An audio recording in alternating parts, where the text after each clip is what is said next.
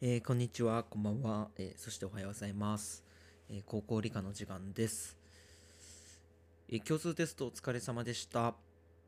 今回、まあいろいろね、東京大学で事件とかあったり、ね、あとは、まあ地震の関係とか、あまあ津波、津波ですね、地震というか津波ですね、の、えー問題とかいろいろあって、まあ大変な共通テストではあったんですが、いかがだったでしょうか？で私はちょっと仕事の関係上ですね、まあ、毎年共通テストを解いてるんですけどただ今日がですね、えー生物基礎物理基礎それから生物しか解けなかったんですが、まあ、例年はあとは科学基礎と物理は解いてます。ちょっと科学はちょっと私専門ではないんで、まあ本当は解かなきゃなんですがちょっと科学とかあと地学関係は解いてないんですね。ただその5科目はえー毎年解くようにしてます。でまあそれをちょっと解いた感想とあとはこれから何ができるのか何何をしなきゃいけないのかっていうお話を今日はしていきたいと思います。でまあちょっと私が解いた感想はですねまず生物基礎なんですがまあこれは例年並みだったかなと思います。えーまあ、今回の問題はですね、まあ、ちょっと特に、まあ、後半のところとかはそこまで難しくなかったんじゃないかなというような印象を受けました。まあ、なんで、まあ、全体の範囲ですねいろんな範囲がまあまんべんなく出てたかなというような印象です。まあ、ただちょっとうん強いて言うなら言うならえー、そうですね。DNA のところですね。第1問の後半 DNA のところとそれから酸素帰り曲線のところが、まあ、少し難しいような印象は受けましたが、まあ、それ以外のところも、まあ、例年並みだったかなと思います。一応河合の方でも平均点の予想が出てましてえっ、と生物基礎が24点であろうという、えーところです。まあ、去年は、えー平均点29点だったところが、えーと、29点だったところがマイナス5点の予想ということなんですが、まあ、これも上がる可能性ありますので、まあ、おそらく平年並みであろうという、えー目論見、目論見というか計算ですね。えーそれから物理基礎なんですが、物理基礎がですね、えーこれも河合の方の、え平均点だとやっぱ31点ということで、去年よりも7点低いんですが、やっぱりちょっと高めですね。えーやっぱ解いてて少し簡単な印象を受けました。特に大門さんのところですね。えーここは、特に知識がなくてもですね、少し、あのー日常の、まあ、自分の経験とか、感覚で解けちゃうんじゃないかなっていうような印象を受けましたね。えーあとはちょっと問題の形式も少し砕けたような、うん、なていうんですかね、身近な、えー演劇部の公演の一部を記述したものであるということで、女王と、まあ、王女様、王女様役の人と、あとはまあこの義士の人ですね、えー、細工師って言って、まあなんかそのスプーンを作っている人なんですかね、その人の会話で、まあちょっと女王様が正しいことを言ってるのに対して、この義士はちょっとこう、合ってるのか間違ってるのかよくわかんないことを言ってると。じゃあそのね、えーところをついていきましょうっていうような問題なんですが、まあちょっとここはですね、少し簡単だったかなと思います。えーそれから生物ですね。生物がですね、これ私も前、ポッドキャストで言ったんですが、今年はちょっと難しいんじゃないかっていうような予想を立ててました。で、まあ実際解いてみるとですね、やっぱりちょっとこう、まあ例年に比べると、少しこう共通テスト向き、向きというかなんかこう長いも、長い問題文が出てきて、まあ考えさせるような問題になってきたかなというような印象を受けました。で、まあこれ全部の教科に言えることなんですが、あの、やっぱここいろいろ考えたり、そう知識だけに頼らずですね、知識をもとに何かこうものを考えていこうとか、ね、しっかり日本語を読み取ろうとか、ねそういうような、え方向に進んできてる中でですね、去年生物はえー、全く今までのセンター試験と変わってなかったんですよね。でやっぱりそこに対してこうクレームというか意見があったようなんです。でそれも踏まえると今年は難しいんじゃないかという予想を立ててたんですが案の定難しくなってきました。で平均点がの予想が47点ですね。で去年に比べて26点低いんじゃないかというような予想が立った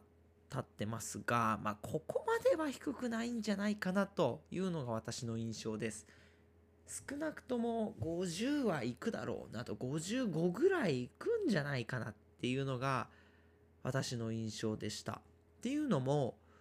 河合塾とかあとは寸大文庫から出ている K パック、えー、もしくはパック5っていうこの共通テスト対策の問題集があるんですけどそれに比べると圧倒的に簡単だったような印象を受けます。であの河合塾のもが出しているものとか寸大が出しているものですね。っていうのは去年もそうだったんですけど結構難しめに作られてるんですね。問題文も長くてそして問われてることも結構難しめのものだったんです。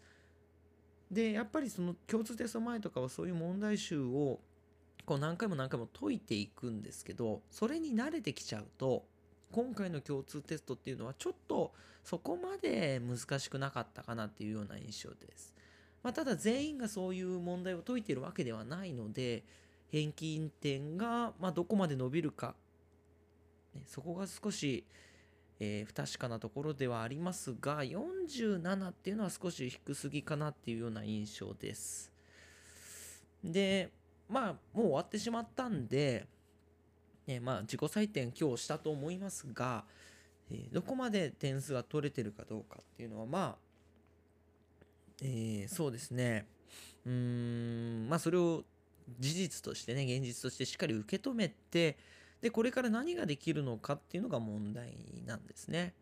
でまあちょっとこれ私の昔話になってしまうんですが、えー、私がまだ、ねえ高校生だった頃ですね。その時はセンター試験でしたがえー、初めての大学入試ですね。一般入試はその後なんで初めてこう入試を受けるわけなんですが、えー、やっぱり緊張してですね、えー、数学の問題なんですがこれちょっとお恥ずかしい話なんですけどあの図形の問題が出てきて直角三角形の辺の比3対4対5っていうのがありますね。あれを4と5を逆にして計算しちゃってたんですね。でもうその後の問題も続いてたのでそれが全部こう不正解になってしまってですね、え苦い思い出がありますでまああの結局は一般で私は私立大なんで一般で行ったんですがえー、っと大切なのはですね、まあ、今回の問題を見てで、えー、しっかり問題を見直すってことがまずは、えー、必要ですね。これは絶対やらなきゃいけないです。っていうのも、えー、もう共通テストのがもう皆さんが解いてる段階で私立大とかあとは国立二次ですねっていうのはもう問題作ってるわけですから同じような問題が出てくる可能性は十分にあるんですね。そこで同じような間違いをしてしまうっていうのは非常にもったいないですので必ず見直しはしてください。